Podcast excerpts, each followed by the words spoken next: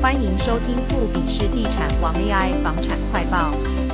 今天的第一则房市重点新闻：竹北房价直追新北入主高铁特区高屏校宅，房产增值重点除了地段、交通与建设题材，产业与人口红利更是关键。根据内政部统计，近五年全台人口社会增加最多的乡镇市区为新竹县竹北市，以竹科为核心的产业聚集效应，加上高铁、台铁的交通便利性。造就了近年竹北房市的火热，新案的成交速度及房价涨幅程度，可说在各大都会区中名列前茅。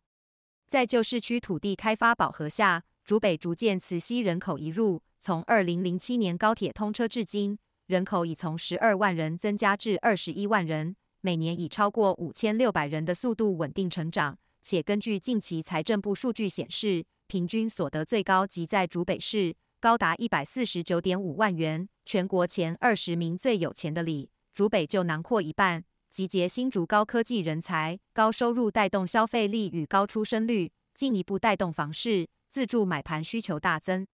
加上新竹县府积极对外招商发展的竹北四大园区，从竹科一路延伸至竹北、台元科技园区、昌亿科技产发园区、AI 智慧园区、深医园区，吸引各大厂投资抢进。磁吸大量高科技人才进驻，不仅替区域成长注入源源不绝的新动能，房产增值潜力也备受看好。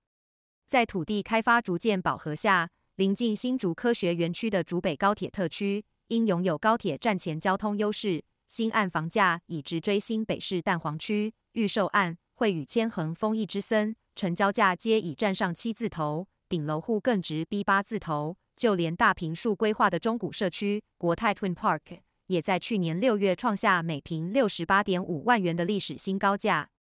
而紧邻新竹高铁站三百五十公尺的新案和新永裕，面对台大生医园区伟顺百货旁，生活机能完善，据实价登录每坪成交价约为六十二到六十七万，走路六分钟即到高铁站，多走两分钟可到台铁六家站。双铁优势加上周边坐拥近两万平的世新公园，双面临路光明六路、东兴路主要干道的交叉位置，临近国道一号、国道三号，坐拥一千九百八十三平稀有大基地，成为目前高铁周边新案成交量最大的个案。核心永裕规划出二至四房，周边少有的二十六到四十九平高屏校宅，坪数适中，总价也相对亲民，十五楼的建筑物。打造安曼式六感美学社区，规划出多达二十项的全龄化设施，并有日本最潮书店品牌合作选册，多元规划满足各年龄层住户的生活所需。享有绝佳地段，拥有学区、公园绿地，房价六字头即可轻松入主，为购屋避险的保值首选。接下来是第二则新闻：全台唯一出生人口正成长进为台东县都会区人口红利线挑战。近年来，台湾国人不婚不生比例高，人口老化问题严重。然而，由于生活形态改变以及老屋条件无法提供舒适环境，市场仍存在新房屋需求。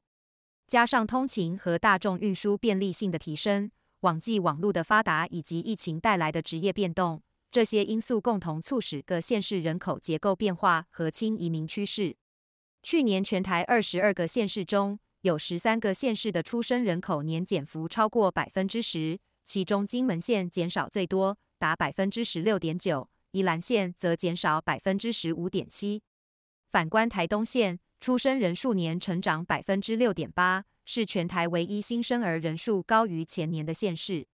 这背后的原因是台东县政府大幅提高生育补助，并且当地观光旺盛，带动民宿业和工作机会的增加。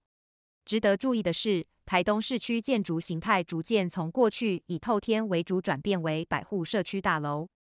此外，近年来该区房价有所上涨，主要买家除了在的需求外，还有约百分之三十来自高雄、屏东的公务员及其家属。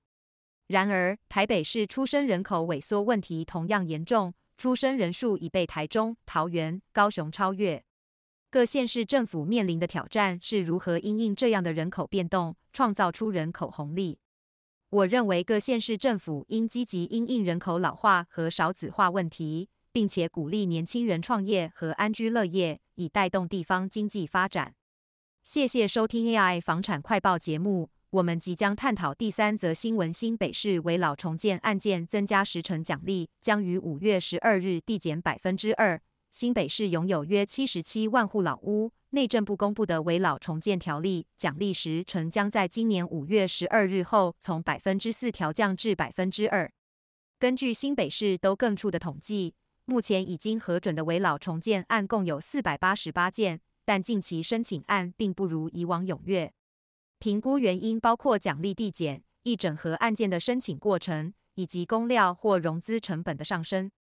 新北市目前已受理超过一千两百个都市更新申请案，危老重建核准案件达到四百八十六件。然而，危老重建条例的奖励时程将在今年五月十二日后调降至百分之二。因此，想要按照危老条例进行重建的民众，建议把握机会，尽早提出申请。危老重建核准案件逐年增加，显示民众越来越重视居住安全，并积极进行汰旧换新。不过，时程与规模奖励上限为百分之十，想要获得最高危老重建容积奖励的基地面积必须超过四百二十三点五坪。危老重建条例自一百零六年五月十日实施以来，时程与规模奖励合计上限不得超过百分之十。其中时程奖励自实施三年内为百分之十，一百零九年起逐年递减百分之二，今年五月十二日将从百分之四调降至百分之二，明年五月十二日后将仅剩百分之一。新北都更处表示，申请危老重建除了容积奖励外，核准后还享有重建期间免征地价税、重建后地价税及房屋税减半征收二年等优惠。另外，若以住宅使用为主，民众还可向新北都更处申请制作为老重建计划书的补助，每案最高补助五点五万元。新北市约有七十七万户老屋，相较于其他五都数量较多。尽管每个城市有自己的独特性，新北市仍制定了多元都市更新措施，以改善整体居住环境，为民众和城市带来更好的发展前景。建商表示，时程奖励减少将降低都更意愿。危老都更物件多因自身条件而被扣奖励，加上危老都更同意比例要达百分之一百，协调过程中沟通问题不断。特别是在奖励截止日前，一些案件因规模不足而被扣奖励比例，确实对整合造成困扰。如果建商无法满足地主的期望值和重建后使用需求，就会被要求给予回馈。然而，由于工料上涨，回馈将导致投报率降低，对业者而言无法实施，案子最终可能无疾而终。在现行体制下，克服这些困难对建设公司来说非常困难，改善现状变得更加具有挑战性。总之，新北市的围老重建案件逐年增加，显示民众越来越重视居住安全。然而，由于奖励递减、一整合案件多已提出申请，以及工料或融资成本增加等原因，近期申请案的踊跃程度有所下降，这意味着民众、政府和建商都需要共同努力，克服各种困难，以确保都市更新计划能够顺利进行，提高城市的居住品质。感谢大家收听 AI 房产快报，我们将继续关注都市更新和危老重建相关议题，为您提供最新资讯。请持续关注本节目，期待下期与您相见。